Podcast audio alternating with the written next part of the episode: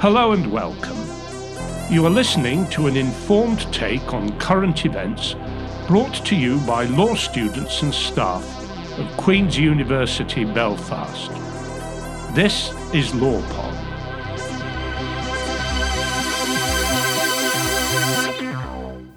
And welcome to LawPod. I'm Dr. Amanda Kramer, a research fellow in the law school at Queen's University Belfast. Joining us today is Dr. Kathryn McNeilly. Hi, Kathryn. Hi. Um, welcome to LawPod. Could you introduce yourself briefly? Well, it's great to be here. Um, I'm a lecturer in law uh, at Queen's University Belfast. I'm interested in human rights, uh, critical legal theory, and feminist perspectives on law. Great, thank you. So, the reason Kathryn is here today, uh, she has recently published a book entitled Human Rights and Radical Social Transformation Futurity, Alterity, Power. Um, this book has been shortlisted for the Hart SLSA Prize for Early Career Academics. How does it feel to be nominated for this award? I'm delighted to be nominated for the Hart SLSA uh, Award. Uh, the book has stemmed from a piece of work that has been ongoing for many years. So, originally in PhD research, and ideas have developed um, subsequently. So, it's great to see the ideas recognised by one of the leading scholarly bodies in the field. Um, and it's also fantastic to be recognised alongside other scholars of such high calibre as well who are nominees. That's great. Um, thank you. Congratulations on the nomination. We we're pulling for you. Um, so let's get into some of this then. Why did you write this book? So for a long time, I've been very interested in the connection between human rights and radical politics. So, by radical politics, I mean politics that challenges regimes of power based on class, gender, race, etc. And in the scholarship and, and, literature around this, there's been a bit of a toing and froing. So we see uh, early kind of radical critical scholars being quite skeptical of the relationship between human rights and radical politics. So think, for example, of Karl Marx, who was very critical of rights. But then from the 1970s onwards, we see what people have termed a rights revisionism. So, a return to rights to think about them as actually tools that may be of use in this kind of politics. So, we could think here of people like Claude Lefort, who was a post Marxist scholar, uh, more recently, Jacques Rancière, Judith Butler, and this kind of reclaiming of rights for critical politics. However, then from the 2000s onward, more recently into the 21st century, we have a kind of critique of this revisionism and what Costas Douzinas has termed a rejection of rights revisionism. So I really wanted to contribute to that debate and to offer a way of thinking about rights and radical politics today to reimagine them so that they would be of use for radical social transformation. And I wanted to do so in particular in a way that linked together theory and practice. So, brought together how we theoretically think about what rights are and also how we use them on an everyday basis. Right. Um, so, linked with that, one of the things I found particularly interesting is in your book was um, this tension that you identified between human rights being deployed by Western state power and as a tool of military intervention um, versus this idea of human rights as an essential part of normative language for using for the expressing of condemnation of justice. Um, can you talk a bit more about this kind of tension?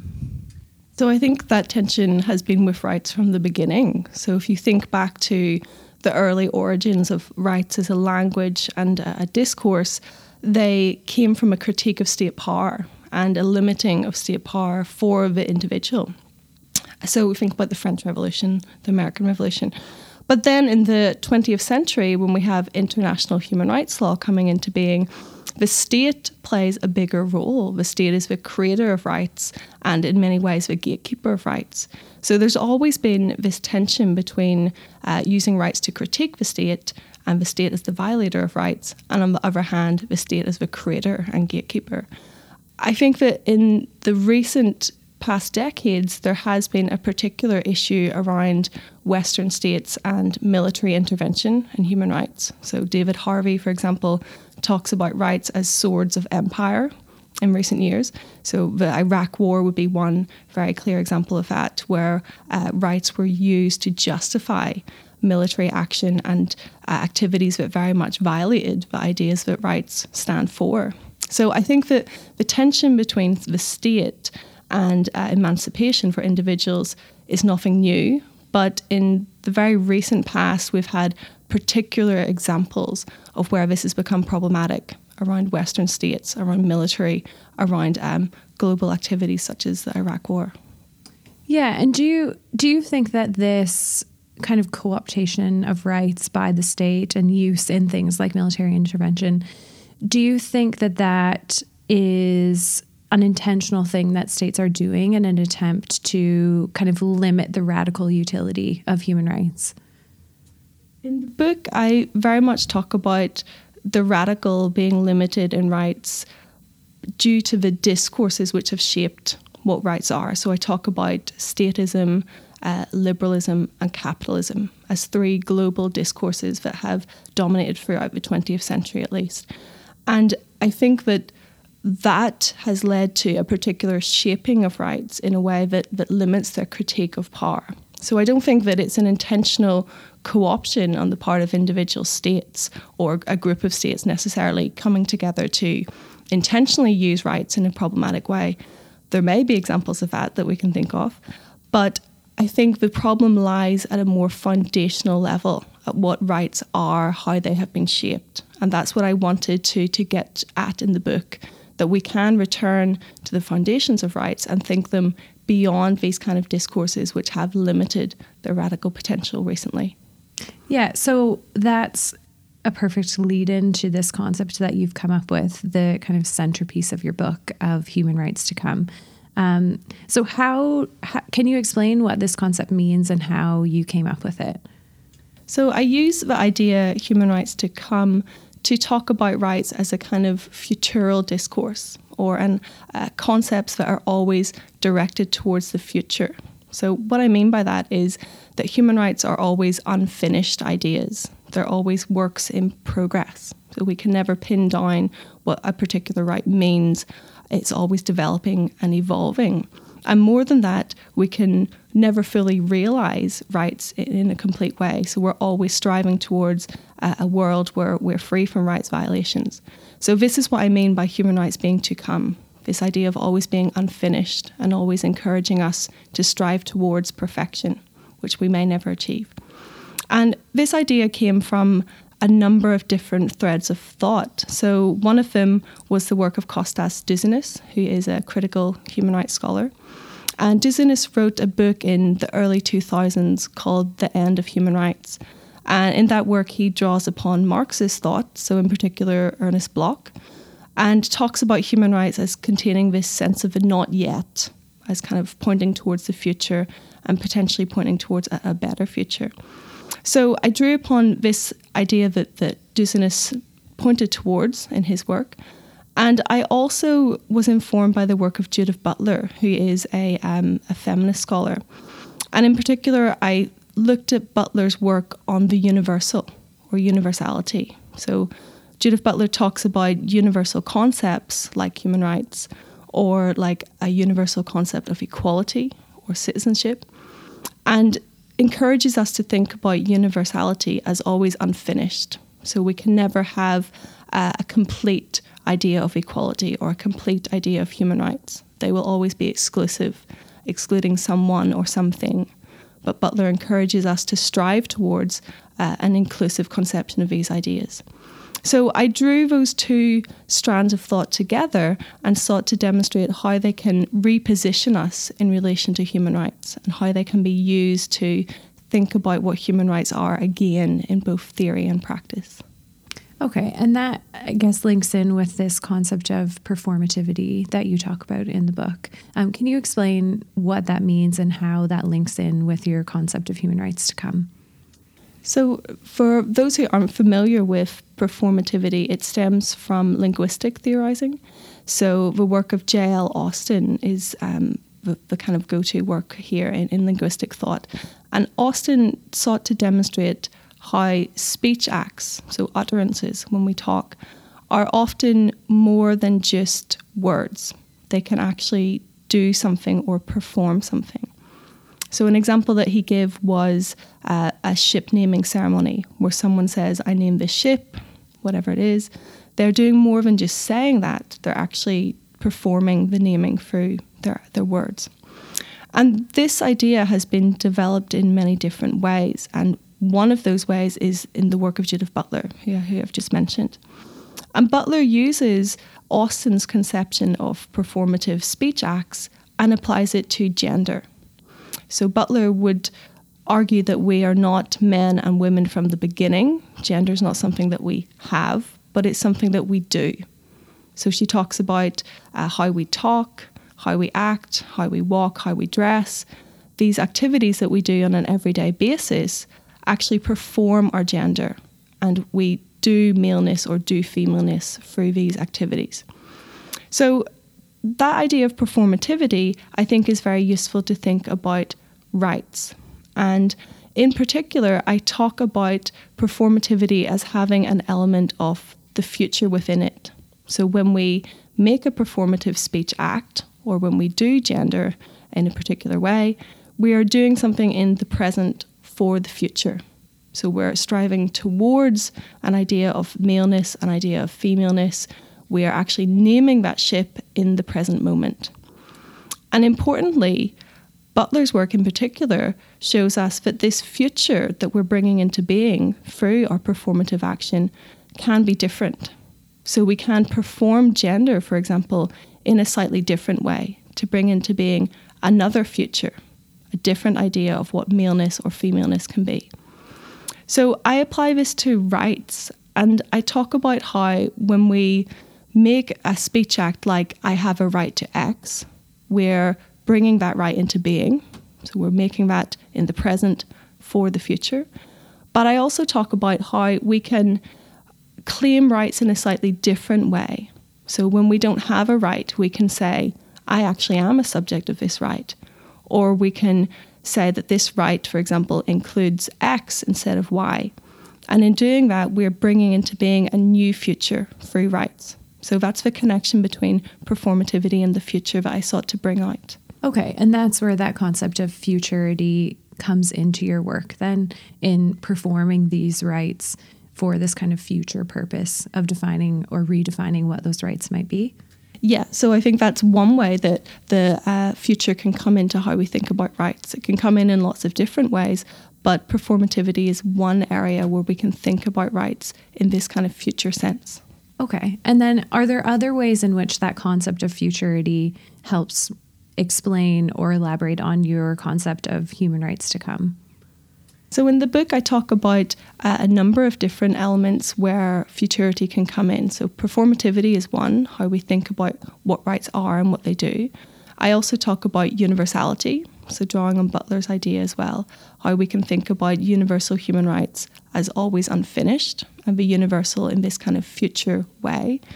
Uh, I also talk about consensus and conflict in human rights too, and this tension between them and how we need to think about human rights as striving towards a kind of future consensus that can never be achieved. So there's a number of different strands to human rights that I think futurity comes into. And in each chapter in the book, I unpack one of those. And I suppose with the concept of universality, a lot of critical scholars would take issue with the universality of human rights.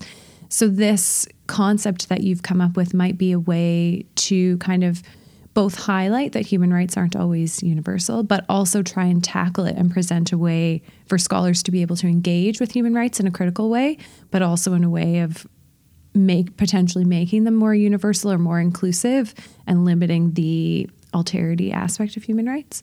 Yeah, absolutely. So we're very used to thinking about the universality of human rights in a particular way, in the tension between cultural relativism on one hand and universality, which has been critiqued as a very um, potentially colonizing idea and Western idea on the other hand.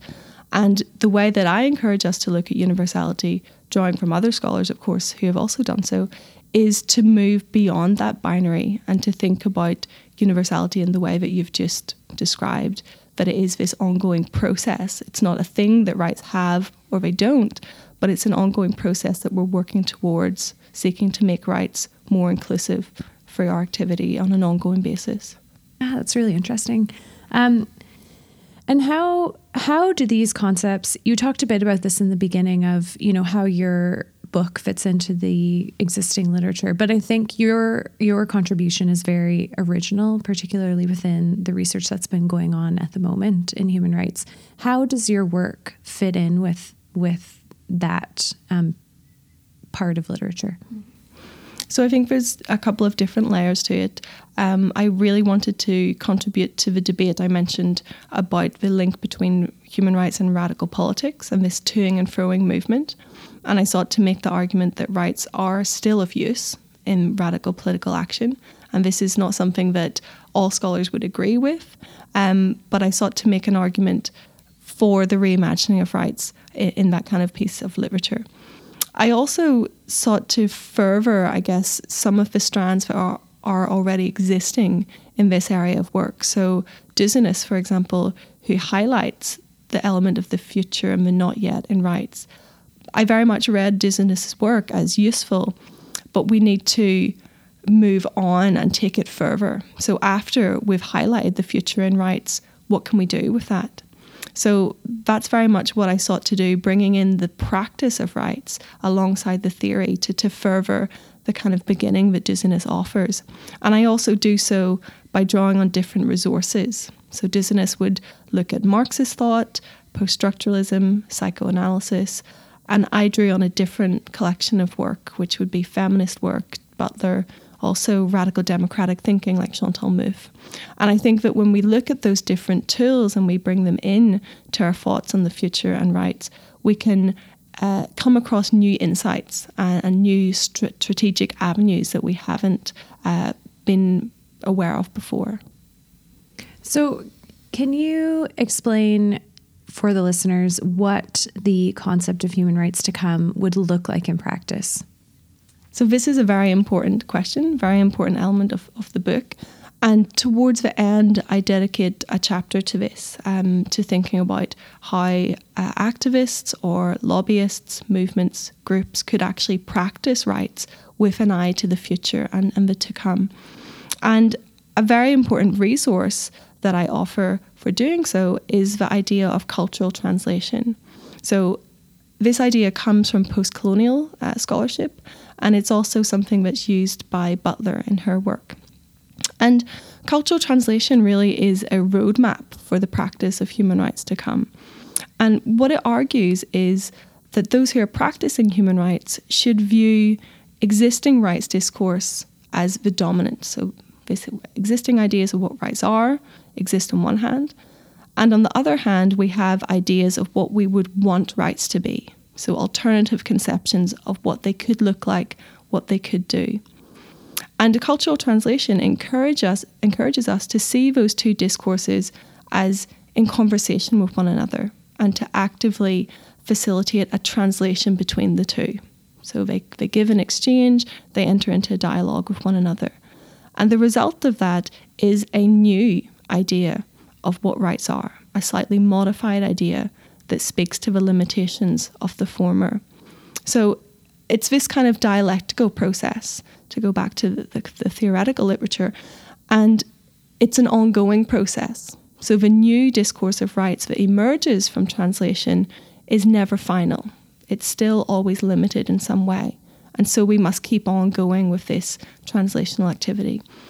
And this may sound quite um, theoretical, but actually it's very uh, simple in practice. And this idea of encouraging two discourses to translate can be adopted in many different forums. So we could think about the UN in UN treaty body monitoring uh, mechanisms in other UN fora.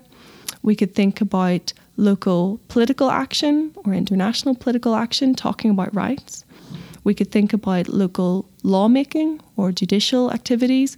So there are a number of different spaces where groups or activists or practitioners can consciously encourage this translational activity that I'm talking about.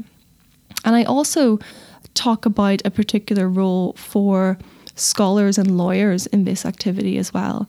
Um, and I think that we can conceptualize scholars and lawyers and others as translators. So, people who are helping with this translational activity. And this is something that Butler, for example, doesn't really talk about in her work. So, I think that there's a role for a number of different actors in cultural translation, and it provides us with a way into the kind of practice that I'm thinking about. Right. So, outside of people that would maybe be involved in law interpretation or law making, um, how would radical activists, how could they use this concept of rights to come to advance their particular claims? So, I think co- consciously thinking about cultural translation is uh, the way in there. And it's about locating spaces where the dominant idea of what rights are can be challenged. And entering into that kind of dialogue with whoever it is, if it's lawmakers, if it's the UN, if it's courts, and encouraging these kind of conversations. And through those, making small kind of reiterative changes, so small shifts in how we understand rights, who the subject of rights are. And this indeed has happened in the past. So we could think of examples like in the 1990s, where we had the Women's Rights are Human Rights campaign, that's exactly the kind of activity we're talking about, where we had a dominant idea of rights that was critiqued as excluding particular subjects, women. And then we had feminist scholars and activists who asserted alternative ideas that actually rights could include things like violence against women or um, sexual violence and conflict or reproductive rights. And they brought these alternative ideas to the UN and to states in other um, fora. And through this conversation, we now have a new idea of what human rights are, that they do include violence against women, they do include reproductive health, etc.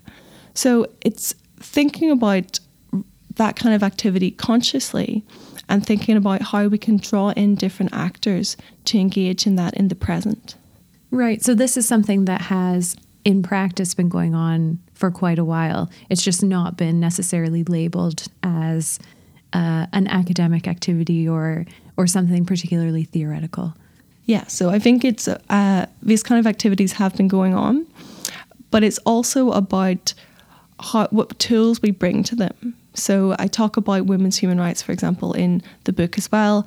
And the previous activity, although it was an activity of cultural translation, didn't wasn't necessarily radical in the way that, that I'm talking about in the book. So I think it's tapping into existing uh, practice, but it's also encouraging us to go further in many ways as well. Right. So providing new tools maybe for people to take that concept or that that agenda a bit farther and more radical. Yes. Yeah.